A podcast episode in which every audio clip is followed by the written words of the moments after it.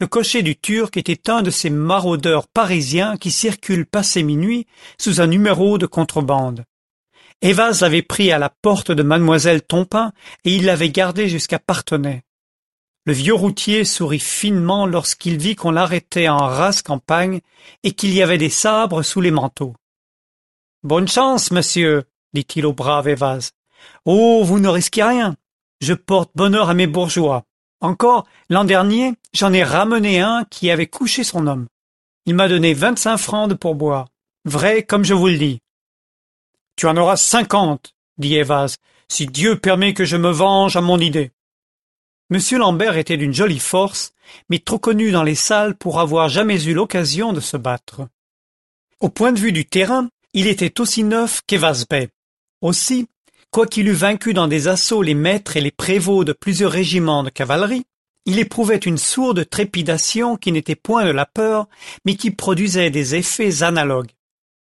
Sa conversation dans la voiture avait été brillante. Il avait montré à ses témoins une gaieté sincère et pourtant un peu fébrile. Il avait brûlé trois ou quatre cigares en route sous prétexte de les fumer. Lorsque tout le monde se mit à pied, il marcha d'un pas ferme, trop ferme peut-être. Au fond de l'âme, il était en proie à une certaine appréhension, toute virile et toute française. Il se défiait de son système nerveux et craignait de ne point paraître assez brave. Il semble que les facultés de l'âme se doublent dans les moments critiques de la vie. Ainsi, M. Lambert était sans doute fort occupé du petit drame où il allait jouer un rôle, et cependant les objets les plus insignifiants du monde extérieur, ceux qui l'auraient le moins frappé en temps ordinaire, attiraient et retenaient son attention par une puissance irrésistible. À ses yeux, la nature était éclairée d'une lumière nouvelle, plus nette, plus tranchante, plus crue que la lumière banale du soleil. Sa préoccupation soulignait, pour ainsi dire, tout ce qui tombait sous ses regards. Au détour du sentier, il aperçut un chat qui cheminait à petits pas entre deux rangs de groseilliers. C'était un chat comme on en voit beaucoup dans les villages. Un long chat maigre, aux poils blancs tachetés de roux, un de ces animaux demi-sauvages que le maître nourrit généreusement de toutes les souris qu'ils savent prendre. Celui-là jugeait sans doute que la maison n'était pas assez giboyeuse et cherchait en plein champ un supplément de pitance. Les yeux de maître Lambert, après avoir erré quelque temps à l'aventure, se sentirent attirés et comme fascinés par la grimace de ce chat.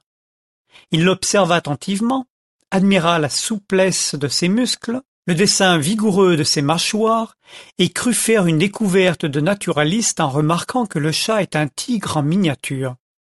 Que diable regardez-vous là? demanda le marquis en lui frappant sur l'épaule. Il revint aussitôt à lui et répondit du ton le plus dégagé. Cette sale bête m'a donné une distraction. Vous ne sauriez croire, monsieur le marquis, le dégât que ces coquins nous font dans une chasse. Ils mangent plus de couvées que nous ne tirons de perdreaux. Si j'avais un fusil. Et joignant le geste à la parole, il coucha l'animal en joue en le désignant du doigt. Le chat saisit l'intention, fit une chute en arrière et disparut. On le revit deux cents pas plus loin. Il se faisait la barbe au milieu d'une pièce de colza et semblait attendre les Parisiens. Est-ce que tu nous suis? demanda le notaire en répétant sa menace. La bête, prudentissime, s'enfuit de nouveau. Mais elle reparut à l'entrée de la clairière où l'on devait se battre.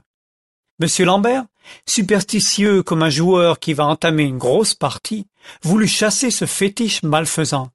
Il lui lança un caillou sans l'atteindre. Le chat grimpa sur un arbre et s'y tint quoi. Déjà les témoins avaient choisi le terrain et tiré les places au sort. La meilleure échut à monsieur Lambert. Le sort voulut aussi qu'on se servît de ses armes et non des yatagans japonais qui l'auraient peut-être embarrassé. Evas ne s'embarrassait de rien. Tout sabre lui était bon. Il regardait le nez de son ennemi comme un pêcheur regarde une belle truite suspendue au bout de sa ligne. Il se dépouilla prestement de tous les habits qui n'étaient pas indispensables, jeta sur l'herbe sa calotte rouge et sa redingote verte et retroussa les manches de sa chemise jusqu'au coude. Il faut croire que les Turcs les plus endormis se réveillent au cliquetis des armes.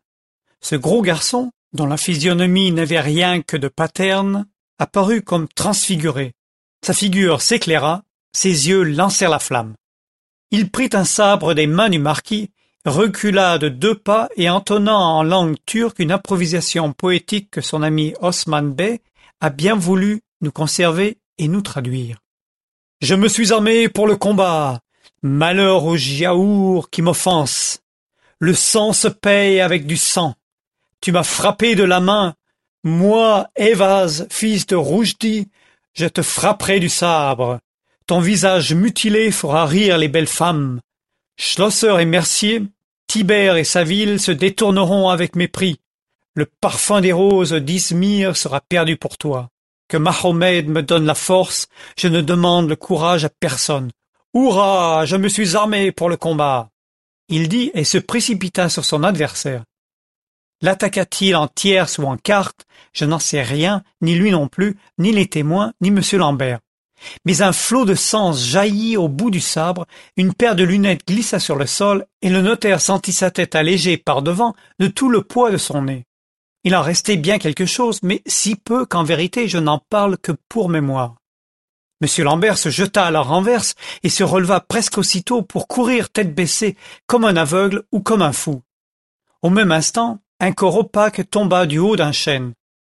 Une minute plus tard on vit apparaître un petit homme fluet le chapeau à la main suivi d'un grand domestique en livrée. C'était m triquet officier de santé de la commune de parthenay soyez le bienvenu digne monsieur triquet un brillant notaire de Paris a grand besoin de vos services. Remettez votre vieux chapeau sur votre crâne dépouillé, essuyez les gouttes de sueur qui brillent sur vos pommettes rouges comme la rosée sur deux pivoines en fleurs, et relevez au plus tôt les manches luisantes de votre respectable habit noir. Mais le bonhomme était trop ému pour se mettre d'abord à l'ouvrage. Il parlait, parlait, parlait d'une petite voix haletante et chevrotante. Bonté divine, disait-il, honneur à vous, messieurs, votre serviteur très humble. Est-il Jésus permis de se mettre dans des états pareils? C'est une mutilation. Je vois ce que c'est, décidément. Il est trop tard pour apporter ici des paroles conciliantes. Le mal est accompli. Ah, messieurs, messieurs, la jeunesse sera toujours jeune. Moi aussi j'ai failli me laisser emporter à détruire ou à mutiler mon semblable. C'était en 1820. Qu'ai-je fait, messieurs? J'ai fait des excuses, oui, des excuses, et je m'en honore, d'autant plus que le bon droit était de mon côté. Vous n'avez donc jamais lu les belles pages de Rousseau contre le duel? C'est irréfutable en vérité, un morceau de chrestomatie littéraire et morale. Et notez bien que Rousseau n'a pas encore tout dit. S'il avait étudié le corps humain, ce chef-d'œuvre de la création, cette admirable image de Dieu sur la terre, il vous aurait montré qu'on est bien coupable de détruire un ensemble si parfait. Je ne dis pas cela pour la personne qui a porté le coup. À Dieu ne plaise. Elle avait sans doute ses raisons que je respecte. Mais si l'on savait quel mal nous nous donnons, pauvres médecins que nous sommes, pour guérir la moindre blessure, il est vrai que nous en vivons, ainsi que des maladies, mais n'importe. J'aimerais mieux me priver de bien des choses et vivre d'un morceau de lard sur du pain bis que d'assister aux souffrances de mon semblable. Le marquis interrompit cette doléance. Ah ça, docteur, s'écria-t-il, nous ne sommes pas ici pour philosopher. Voilà un homme qui saigne comme un bœuf. Il s'agit d'arrêter l'hémorragie.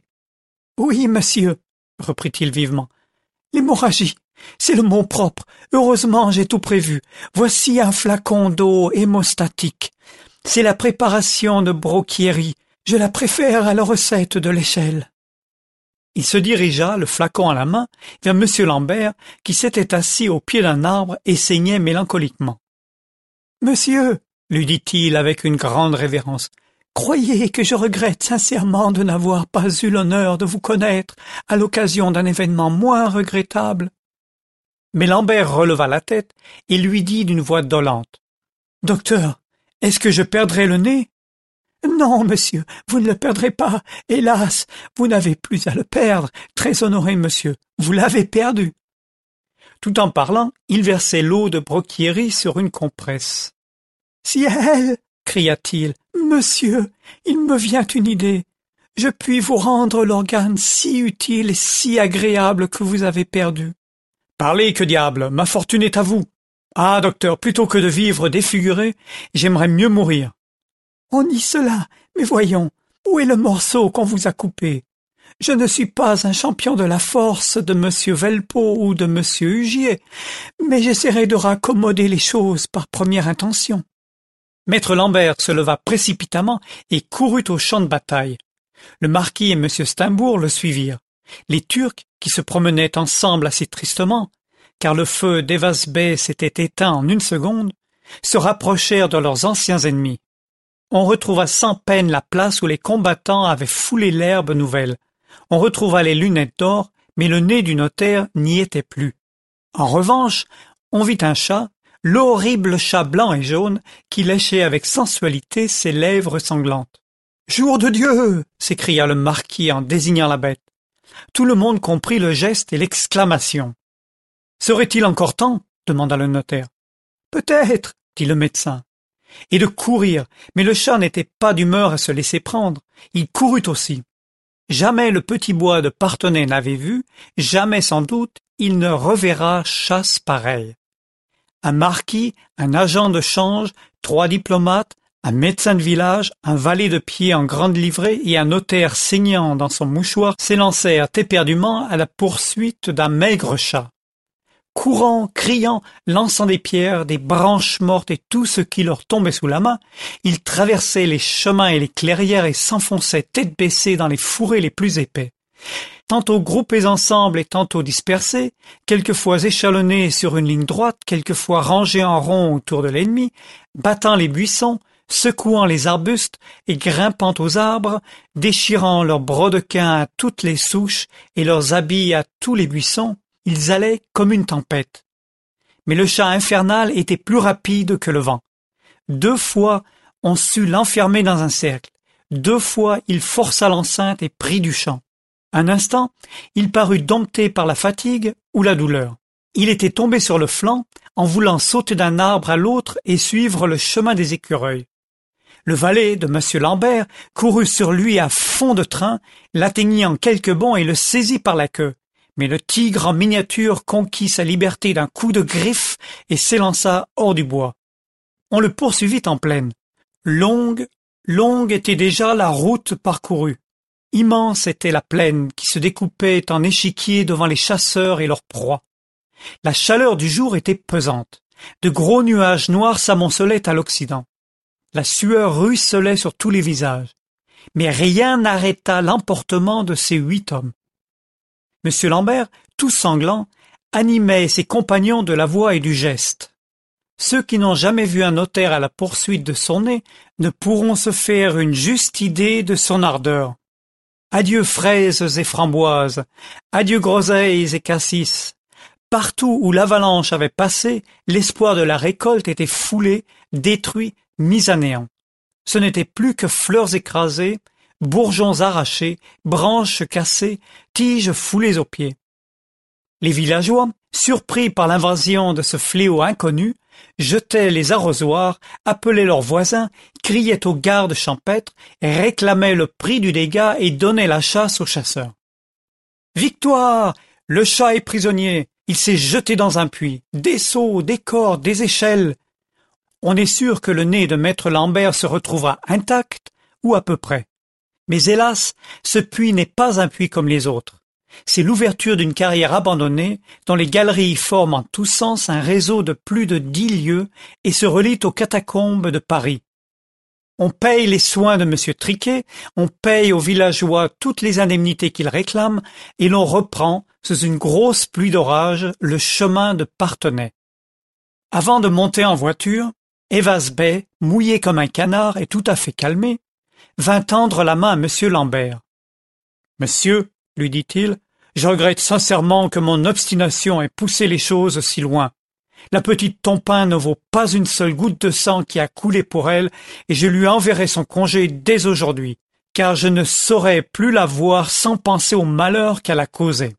Vous êtes témoin que j'ai fait tous mes efforts avec ces messieurs pour vous rendre ce que vous aviez perdu. Maintenant permettez-moi d'espérer encore que cet accident ne sera pas irréparable le médecin du village nous a rappelé qu'il y avait à paris des praticiens plus habiles que lui. Je crois avoir entendu dire que la chirurgie moderne avait des secrets infaillibles pour restaurer les parties mutilées ou détruites. M l'ambert accepta d'assez mauvaise grâce la main loyale qu'on lui tendait et se fit ramener au faubourg saint-germain avec ses deux amis